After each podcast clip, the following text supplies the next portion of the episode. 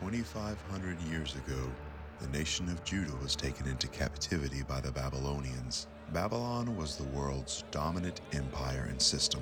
God's people spent 70 long years far from home in Babylonian captivity, just as the nation of Judah was taken into captivity 2,500 years ago. We, as God's people today, can find our hearts being taken captive by today's world system. But soon, this Babylon we are in will be gone, just like the one from 2,500 years ago. And if this is where our hearts are, if this is where all our hopes, dreams, plans, identity, and worth is found, then we have a problem. To give your life to the way of the Babylonians will be a catastrophic waste of your life. Our bodies might be in Babylon, but our hearts can be at home. Where is home, you ask? Our true home is not a place, it's a person.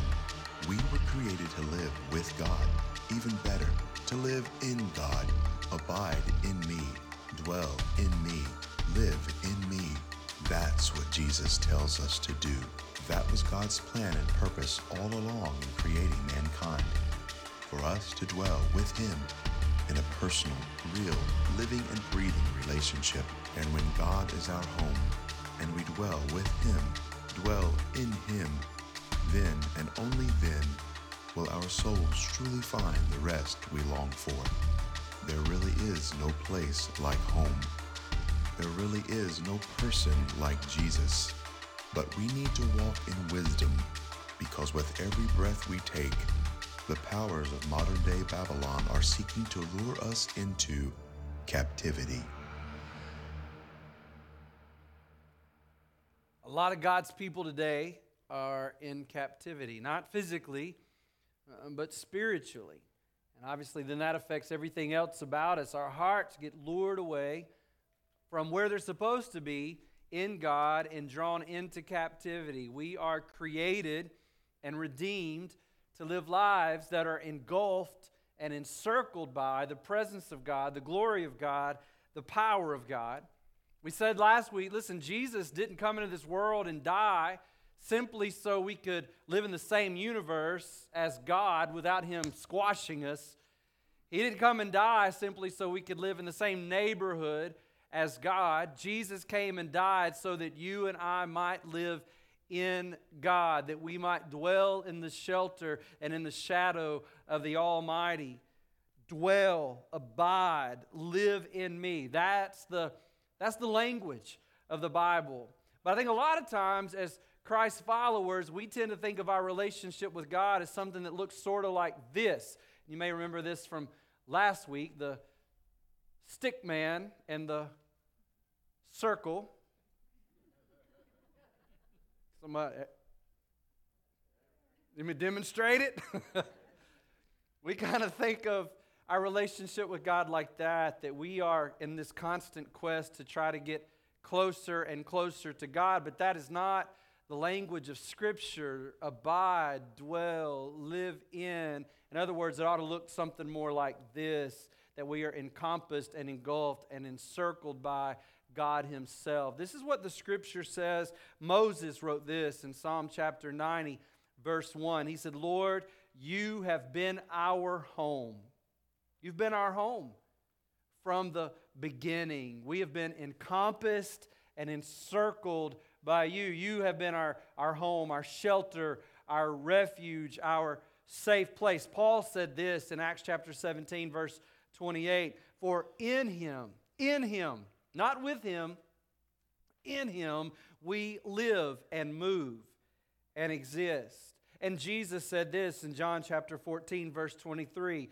Jesus replied, All who love me will do what I say. My Father will love them. Watch this, and we will come and make our home.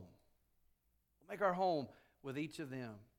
You know, you may not even realize this today, but your heart's deepest longing is not to merely know about God. Your heart's deepest longing is not merely to be getting a little bit closer to God. But the greatest and deepest longing of your heart is that your life would be engulfed in God, encompassed by, encircled by God Himself. And here's what's staggering while that is our deepest longing, whether we know it or not, it is also God's passion. He died. He sent His own Son into the world that you and I might take up residence in Him and Him in us. I might have told you last week, you know, I'm preaching a sermon series now, a little different from what I normally preach. I like to take a book of the Bible and we just go verse by verse. And, but sometimes you need to preach topically, and that's what I'm doing right now. And the reason for that is there's a member of our church, Bob Cofield, and Bob's writing a book, and he's allowing me to kind of read it while he's in the process of writing it. And as I was reading it about a month or so ago, man, it blessed me, it encouraged me, it challenged me, it struck a chord within my heart. And I thought, okay, if this is ministering to me like this, maybe this is what God wants to minister to the rest of our church family. So I asked Bob for permission to sort of snuggle up to his work there that he's doing and kind of make sermons out of it. And he gave me permission to do that. But I want to read a piece of his book to you today and listen to what Bob says. He says, quote, Now if dwelling with God does not sound exciting enough to you, then your concept of God may be inaccurate. David was dwelling in him when he faced Goliath. The Puritan pilgrims were dwelling in him as they endured hardships and crossed the uncharted waters of the Atlantic to found Plymouth Colony. Tim Tebow was abiding in him when he won the Heisman Trophy. Joni Eareckson Tada has dwelt in him for almost 50 years as a quadriplegic, giving hope and encouragement to multitudes. Countless Christian martyrs in countries where Christianity is forbidden have given and continue giving their lives while dwelling in Christ. He goes on and says, just think of some of the things that God has created out of nothing and currently holds together the human brain and hand, the unimaginably vast reaches of the universe, countless stars, black holes, and supernova the mind boggling principles of quantum physics, class 5 white water rapids, mountains, double black diamond ski slopes, tigers, whales, delicate microorganisms, DNA molecules, puppies, you name it. He goes on and says, God has left us in a universe that is so vast, varied, and complex that we devote our lifetimes, as many have, to trying to understand it better and never know all of its secrets. When the biblical character Job questioned God's greatness, goodness, and wisdom, God asked him a long series of questions about his work of creation that each began with something like, Okay, if you think you know so much, then please tell me, where were you when I created all of this? And then God takes Job on a tour of creation and the universe. Bob goes on, he says, again, according to his own words, we ourselves were originally created in God's image, including our own imagination, creativity, and ability to reason and to acquire knowledge. That means that your wildest dreams and imaginings owe their existence ultimately to God. And you think living in Him could possibly be boring. Because Sometimes we begin to think that kind of relationship with God is not for us. We don't find it compelling enough. We don't find it interesting enough. We might not say it, but our lives would reflect that indeed we might find it boring. It's that kind of thought pattern that leads our hearts into captivity. It's that kind of thought pattern that leads our hearts away from their true home in God. It's that kind of thought pattern that God somehow is not enough to hold my attention.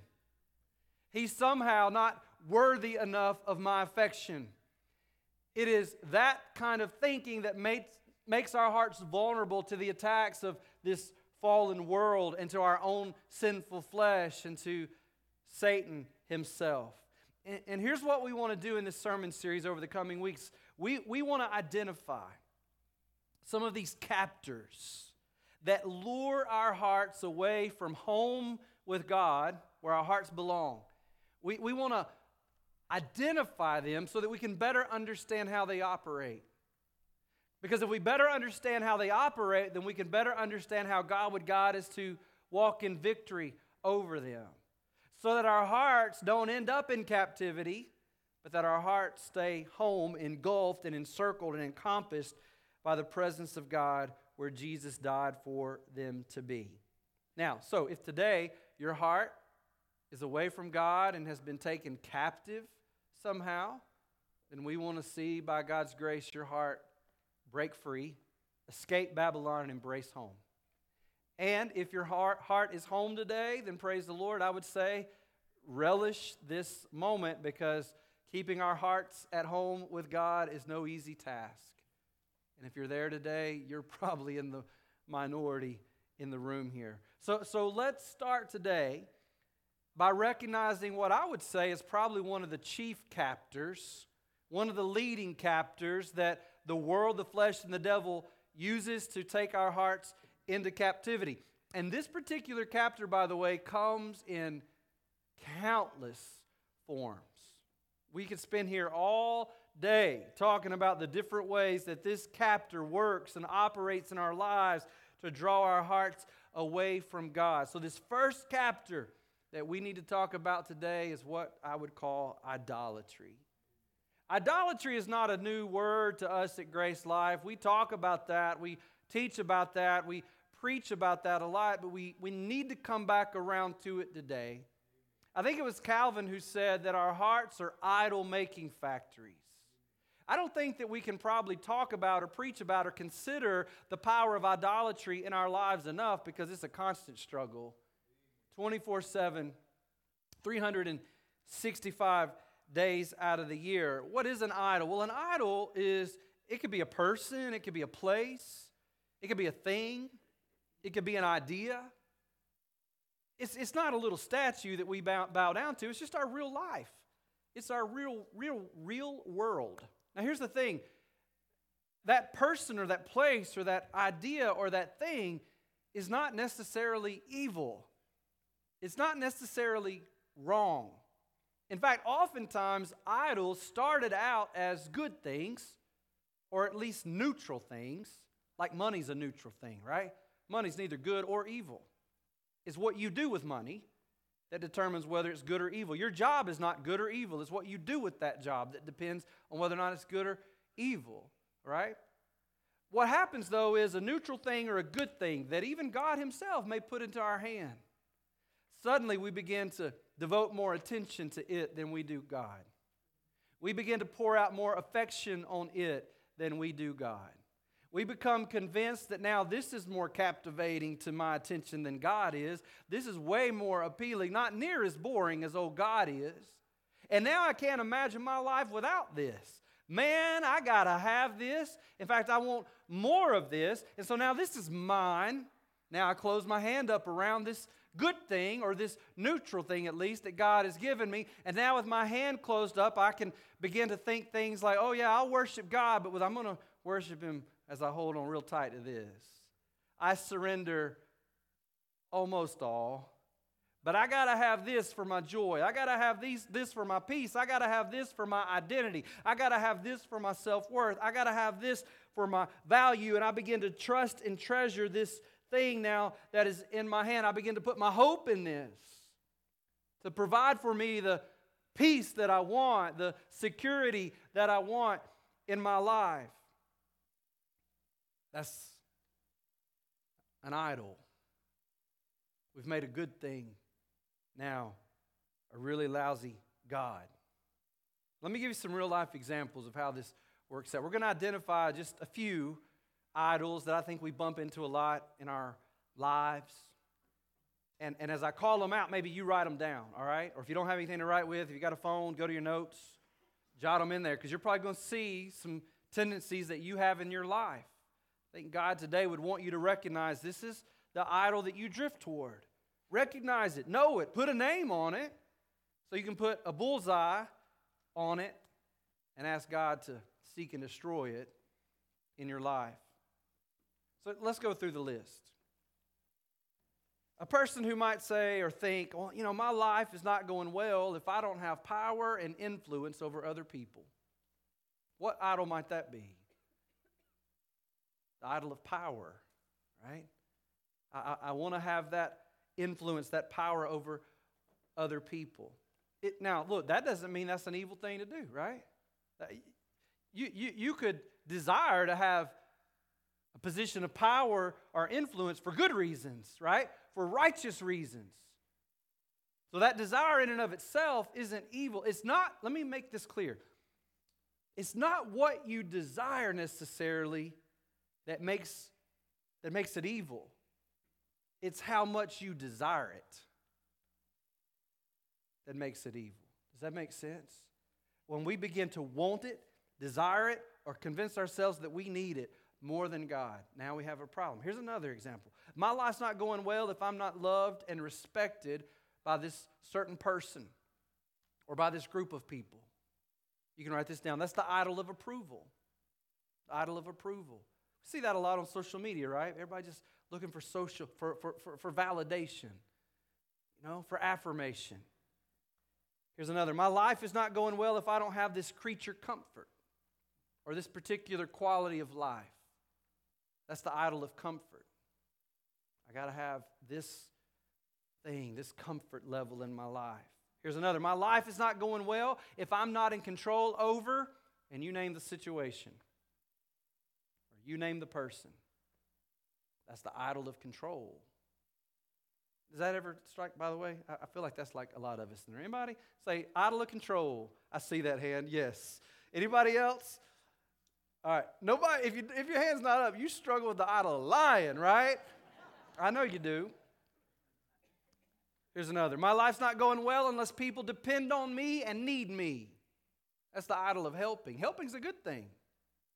But you wrap your identity up in that, that's not a good thing. I, when I thought about that, when I thought about, you know, the show Everybody Loves Raymond, I thought about Ray's mom, right? That person with that idol, nobody can do it like I can do it. I got to do it for you because nobody can do it like I can do it. Here's another. My life is not going well if I don't feel protected and safe.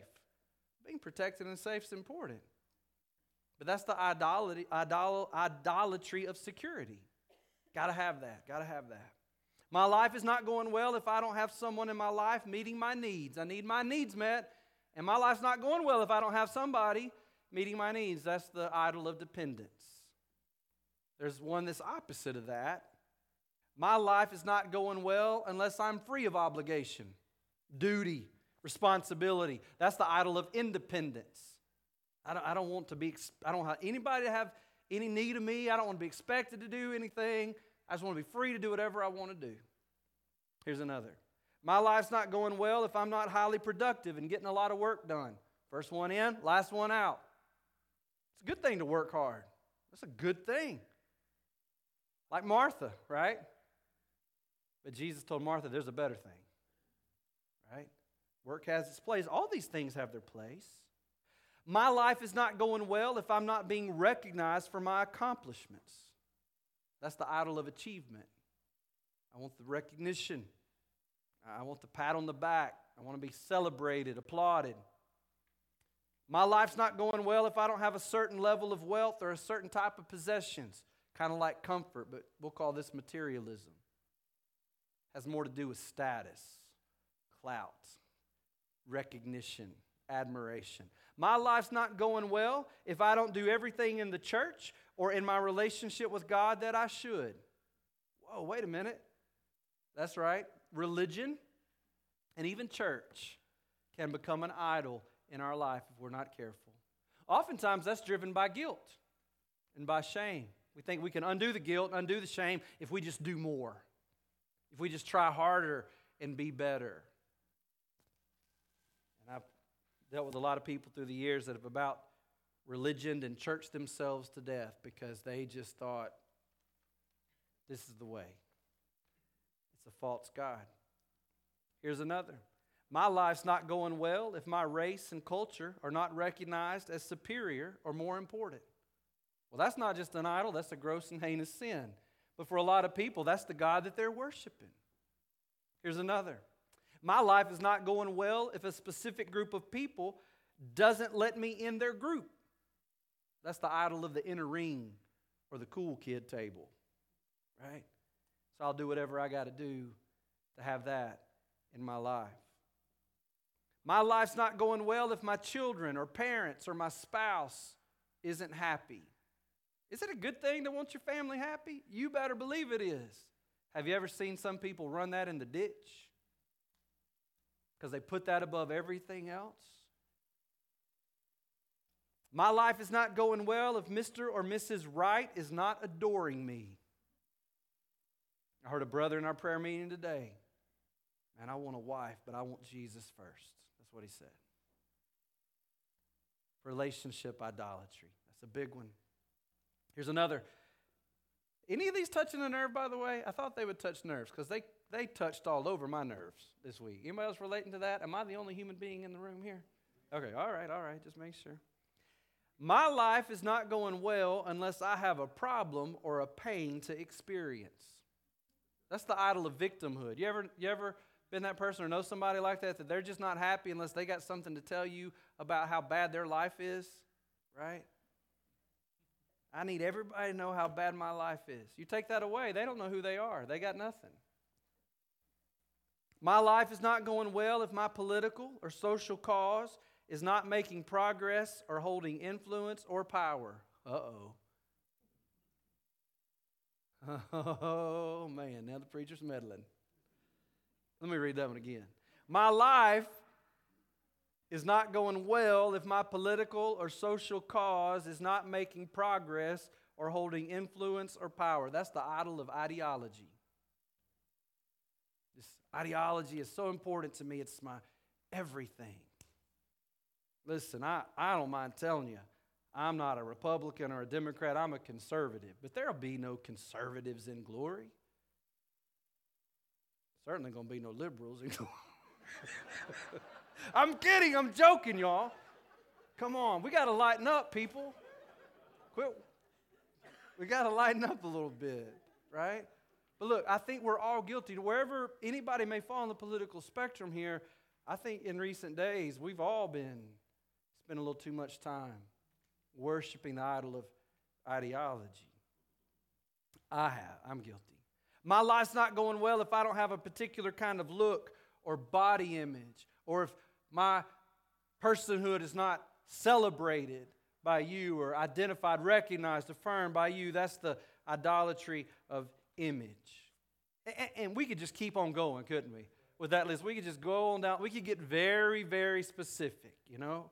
We could, we could get into some of the more minute details of that. There's been times in my life that sports might have been uh, the idol in my life, or a person might have been the idol, whatever. We could get really, really specific in that. But here's what I want to do for the remainder of the time that we have together. I, I believe, and I, I, think maybe it's Tim Keller that maybe first spoke to this, but I, I agree that all of these really are kind of rooted in one of four main idols, or what you may call four root idols. Now, listen to me, really, really important. It, I believe it is so important right now that as we begin to unpack these four root idols, because we could spend all day chasing scores of idols, but let's get to the root. And I think there's four root idols that drive the others four root idols that drive our behavior, that drive our thought process, that drive our attitude, that sort of just control our life. These four root idols, if we're not careful, they'll take us into captivity. They'll crawl into the cockpit of our life, which is our heart. The Bible says, above all else, guard your heart because it's the wellspring of life, and they'll take over our lives. So here's what I need you to do. Promise me you'll do this. Promise? All right? As we go through these four root idols, would you allow the Holy Spirit to say, hey, listen, that, that's the one that tries to take your heart into captivity. That's the one that you struggle with the most. And you might identify more than one. But look, we got to know who our captors are. Amen? We need to identify them. We need to name them. We need to be calling them out before the throne of grace and say, Holy Spirit, get a bead on that one and help me by your power, by your grace, for your glory, obliterate it so that I don't spend my days with my heart in captivity. I want my heart to be home in you, God. I want to dwell in the shelter and in the shadow of the Almighty. So here's the four root idols. You ready? Number one, power, a longing for influence, respect, or recognition. Y'all want to have some fun today? I wasn't going to do this, but let's do this. Let's just, let's just be a class in here today. Would anybody be willing to say, I don't know what the other three are so far, but Holy Spirit might be on something on that one. Anybody just brave enough to say, I saw that hand. All right, I see you nodding. All right, chickens. Number two, control. I hadn't even described it yet. control, a longing, a longing to have everything go according to my plan. Anybody? Oh, bunch of y'all. Bunch. Will about stood up in his seat. I saw you, brother. I saw you. I'd written your name beside that one. I've been praying over you this week. No, I'm just kidding. I'm kidding. I, I couldn't think about anybody but me as I went through this this week. So that's power, that's control. Third, comfort, a longing for pleasure, safety, or security. Anybody? I see you. I see you. How many of you say, I'm three for three?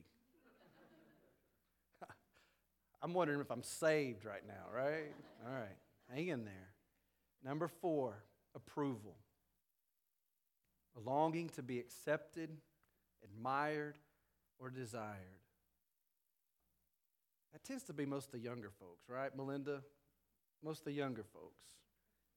I've noticed as you get older, you quit caring so much about that one. You kind of move into some of the others maybe more, but as we're younger, that seems to be maybe more of a concern. Now, here's what I want you to see I want you to see how these are practically sort of problematic in the life of a believer. Okay? So let's take an example like at your workplace, there's an opportunity for a promotion. And we have four different people that want to get that promotion. But these four people struggle with four different root idols. And as believers who are interested in this job promotion, this self awareness about the root idol in their life has a place to play in their pursuit of this job promotion. Is it wrong to pursue a job promotion? Absolutely not. Could it be wrong to pursue a job promotion? Yes, it could. Because of what's driving in the cockpit, right? What's pushing the motivation? What, what's, what's driving me toward that? So, so here's how it might look, for example. So, a person who struggles with that power idol, that, that believer who's going to pursue that job promotion, who knows I struggle with this desire for power, needs to pay close attention to their heart. Because they may want that promotion because of the status, the authority, the power over other people that that promotion might give to them. Now, is that necessarily a bad thing? Listen, I mean, if I know my spiritual giftings, if I, if I have enough self awareness to know how God has wired me up, if I, if I understand that I really believe I could add value to this organization, if I have this position, if I have authority over these people, and I believe that God could leverage that to extend his kingdom into this place, that's a good thing, isn't it? Right? But what if that's not my motivation? What if my motivation is I'm just power hungry? I'm just respect hungry. I just want to have authority. I don't want to answer to anybody. I want people to answer to me. All right? So there could be holy motivations, but there could be idolatrous motivations for that person with that power idol who wants that promotion. But there's another believer in that workplace, they want the same promotion, but they struggle with the control idol. And so, what if that person is applying for that job promotion so they can make more money, so they can save more money, so that they can better control the future for themselves and for their family. Can I ask you this? Is there anything evil or sinful about wanting to make more money, to save more money, to have a more secure future for your family? That is not wrong. That is not evil. But you know when that can become wrong or evil? I don't need God for my security. I'll do it myself. I can make it. I can make the money. I can save the money. I can provide for my family apart from God. So now we got a problem there. So a person could be a believer, could be pursuing that job promotion with the right motivation that says, I, I want my family to have security because when Pastor Will announces a mission trip, I want us to be able to help other people go. Or I want me and my family to be able to go. Or we want to get involved in foster care, adoption. We want to be part of a church planning team. We want to have some security so that we're able to invest into the kingdom, so that we're not wrapped up in these fears and obligations and debt. We want to bring glory to God with everything that He's given us, right? So it could be holy or it could be idolatrous, right? Now, there's a third believer in that workplace. He's after the same job promotion, but he tends or she tends to struggle with the idol of comfort. Now, that person's going to need to watch their heart too because it could be that they're after that job promotion because it's going to bring more comfort to their life, more ease to their life, more pleasure to their life. Can I ask you, is that necessarily evil? Not necessarily, right? It, it could be that my family's been in this hard place. It's been a distraction. We've not been able to serve the Lord quite like we've wanted to because it, maybe it's been a long commute or maybe whatever the thing may be. But I see this as an opportunity that it makes life a little easier. There's a little more comfort in here, a little more pleasure in here. So, this is going to be an advantage to my children or to my wife, to my spouse, to my church family, to the people around me. God can leverage this for much good. This could become a place of rest in my life where I am rejuvenated and replenished to go out and to serve the Lord. I don't want to just burn out. I don't want to exhaust myself. And maybe the current job that I'm in is just draining the life out of me, but this is an opportunity that better fits my giftings and my talents. And, and so it's an opportunity to be a healthier follower of the Lord Jesus. So it could be right, holy motivations, but it could be more selfish in nature. Now, there's a fourth believer in that workplace. Some of you are thinking, man, I wish I had four believers where I worked. There's a fourth person in that workplace who's after the same promotion, and their heart tends to struggle with the idol of approval. A person with the approval idol needs to watch their heart because they might want that job promotion because of the approval that that's going to get them from somebody. Maybe they've been trying to get their daddy's approval their whole life. If I get this position, I'll finally have it or to have the president of the company's approval or this circle of friends. That'll meet a need in my life. I'll feel like a whole person, like I have finally arrived. Got to check that, got to be careful. Is it, is it sinful to get the approval of other people? No, not necessarily. If I want, Marcus doesn't know Jesus, and man, I, he's just got a wall up between me and him, and I want to share Jesus with him. I, God, give me some approval in Marcus's life because I want to have an opportunity to share the gospel with him. So there could be holy motivations behind it, but there could be idolatrous motivations behind it. Now, some of you are sitting there going, man, this Christian life thing is really complicated. It is really complex. Yes, it is. That is why God gave us the Holy Spirit. You can't figure this stuff out on your own. It is difficult. To understand our own hearts. By the way, that's why it's not our place to judge the intentions or motivations of somebody else's heart. Right? As brothers and sisters in the Lord, we can call out the stuff we see above the surface. But we don't know the intentions or judgments, the motivations of other people's hearts. We can't even figure out our own most of the time, right? So we need the help of the Holy Spirit. We need the help of God's Word. Listen, this is complicated stuff. I was a youth pastor in the 90s. We're way past youth group stuff from the 1990s. This is not a list of rules and a bunch of check boxes. Don't drink, don't dance, don't chew, and don't date girls who do, and you'll be a very good Christ follower. No, no, no. It's way more complex than that, isn't it? To honor Christ gets into the depths of our heart, into the depths of our soul, and what is in the cockpit and what is driving me.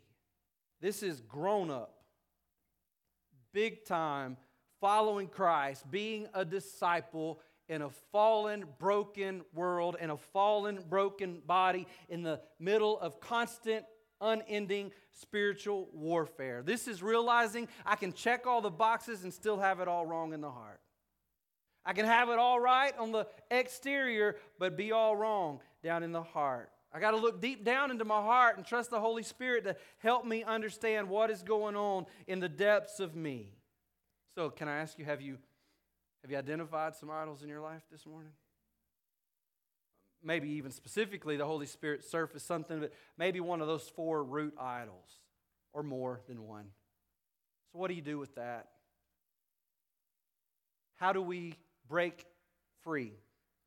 How do we escape captivity? How do we escape the Babylon that our hearts has been living in and embrace our true home in God? How do I repent of the idol beneath the service? And how do I keep myself from these idols and keep my heart at home in God where it's supposed to be?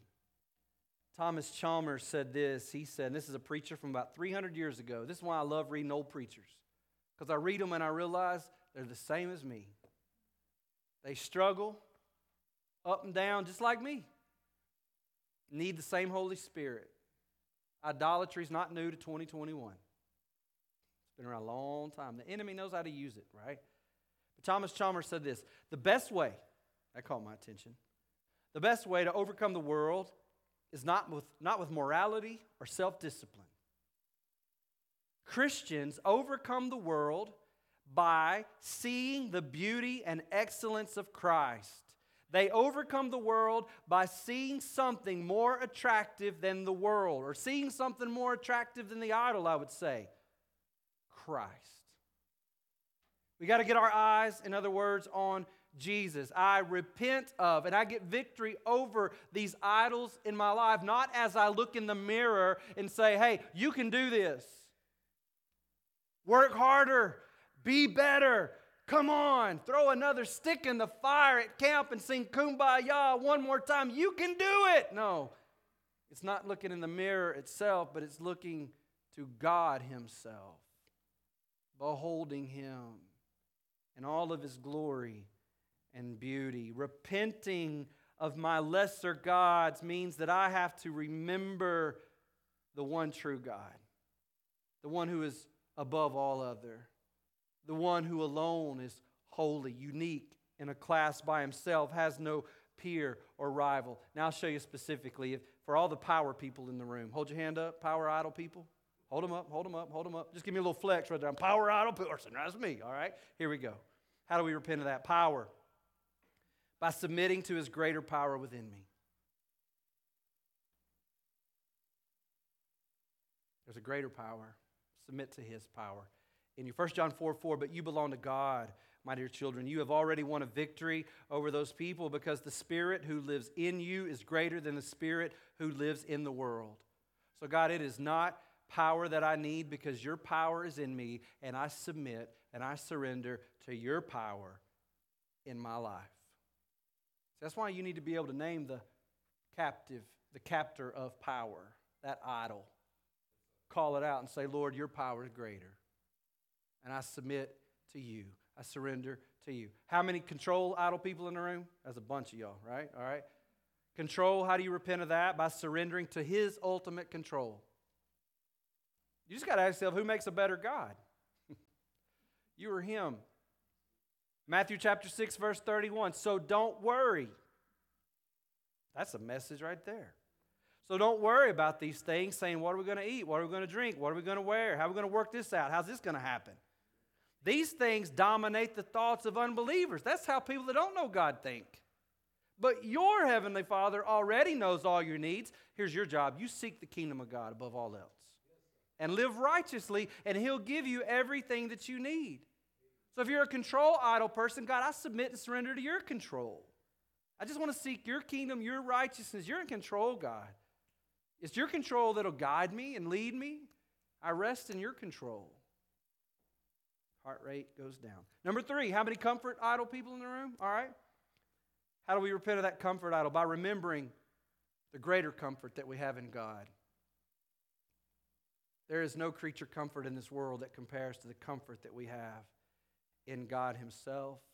Paul writes 2 Corinthians chapter 1, verse 3, all praise to God the Father of our Lord Jesus Christ. God is our merciful Father and the source of all comfort. He comforts us in our troubles. Why? So that we can comfort others when they are troubled, we will be able to give them the same comfort God has given you. Have you realized yet that some of the hard things you've gone through, that God's comforted you in, He did that so you could turn around and comfort somebody else going through the same kind of hard stuff? Approval? Approval junkies in the room? I see that hand, Dave. Boy, you're fast on that. Man, that's, that's been one that's just haunted me my whole life, that whole approval thing. How do we repent of that? By rejoicing in God's gracious approval of us because of Jesus. I mean, Justin, he's a great dude, man, I, and I, I'd love to have his approval, but you know what? If I don't get it, it's okay because God has approved of me. Not because of who I am or anything that I've done, but because of what Christ has done for me. He's called me His. Why would I be hungry for any more approval than that? Colossians 1:20 And through him God reconciled everything to himself. He made peace with everything in heaven and on earth by means of Christ's blood on the cross. This includes you. You're approved. You were once far away from God. You were his enemy, separated from him by your evil thoughts and actions. Yet now he has reconciled you to himself through the death of Christ in his physical body. As a result, he has brought you into his own presence. You're approved. And you are holy and blameless as you stand before him without a single fault. You go, but I'm not holy and blameless. If you've trusted Christ before God, you are. In his sight, you are. You've been wrapped up in the righteousness of Jesus. Verse 23 But you must continue to believe this truth and stand firmly in it. That's your job. Just believe who He says you are. You don't need anybody else's approval. You're approved by God. Don't drift away from the assurance you received when you heard the good news. Listen, are you seeking power today for the sake of power? His power is greater. Are you seeking control today for the sake of control? His control is perfect. Are you seeking comfort today in things of this world that's just kindling for his second coming, when his comfort is completely satisfying, you're chasing down the approval of man when the only approval that matters, the only applause that matters, is the applause of two nail scarred hands. And you've already gotten that when you said yes to his son Jesus. Not because you said yes, but because Jesus saved you by his blood and wrapped you in his righteousness. There's nothing you can do to make him love you more, nothing you can do to make him love you less. He said, It is finished and it's done. There's no God like our God. All these other idols we keep turning to, puny, pathetic. There's no God like our God.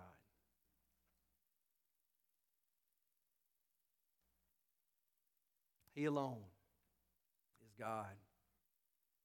And if you'll trust and treasure Him supremely, your heart will be at home in Him. You'll be encircled and engulfed by Him if you'll just simply trust Him above all, treasure Him above all. And let me remind you one last thing. Whatever it may cost you to trust and treasure Him supremely is nothing compared to what it cost Him to treasure you. Where's your heart today? It's been drawn into captivity? Power, control, comfort, approval, prone to wander. Lord, I feel it, prone to leave the God I love. Are you in captivity today? I'm reminding you the padlock is broken. When the stone rolled away, he broke the padlock. You're free. You might have been buying the lie that you're not, but God says in Christ you are. All you got to do is turn your feet toward home and start walking. Better yet, start running. And you won't have to run all the way home, He'll run to meet you. I've been just jamming to a song this week, loud, played it for my family last night, and it's kind of about the prodigal and just repeating, I'm running, I'm running, I'm not going to turn back, not going to turn back, I'm running, I'm running. And then the, the worship leader, he gets to this place and he said, You know, he wasn't the only one running in the story. The father was also running. And then they started singing the same line, but this time it was the father singing, I'm running, I'm running, and I'm never turning back. I'm running, and I'm running, and I'm never turning back. I don't care how long you might have been in captivity or how you got there, your Heavenly Father's running after you today. And He's inviting you to come home. And he ain't going to take you home as a slave, but as his son. as his daughter. Let's pray. God, we, we claim what the psalmist says that the, the one who lives in the shelter of the Most High will dwell in the shadow of the Almighty. And Lord God, we want to dwell wherever we may be today, whatever our circumstances may be today, we want to and we need to dwell in you. And because of Jesus, you will not reject us, you will not remove us, you will not abandon us, you will not leave us, you will not forsake us. And no matter what storm comes against us, we have a refuge. We have a dwelling, a home in the shelter of the Most High God. You are that strong tower that the people of God run into and find safety. We take up residence today, God, in you. Many of your people today are tired weary and afraid. Holy Spirit, give us grace to make our home in you today. You are our safe and our protective Father. We want to make ourselves at home in your shadow now. We take our position beneath your protection.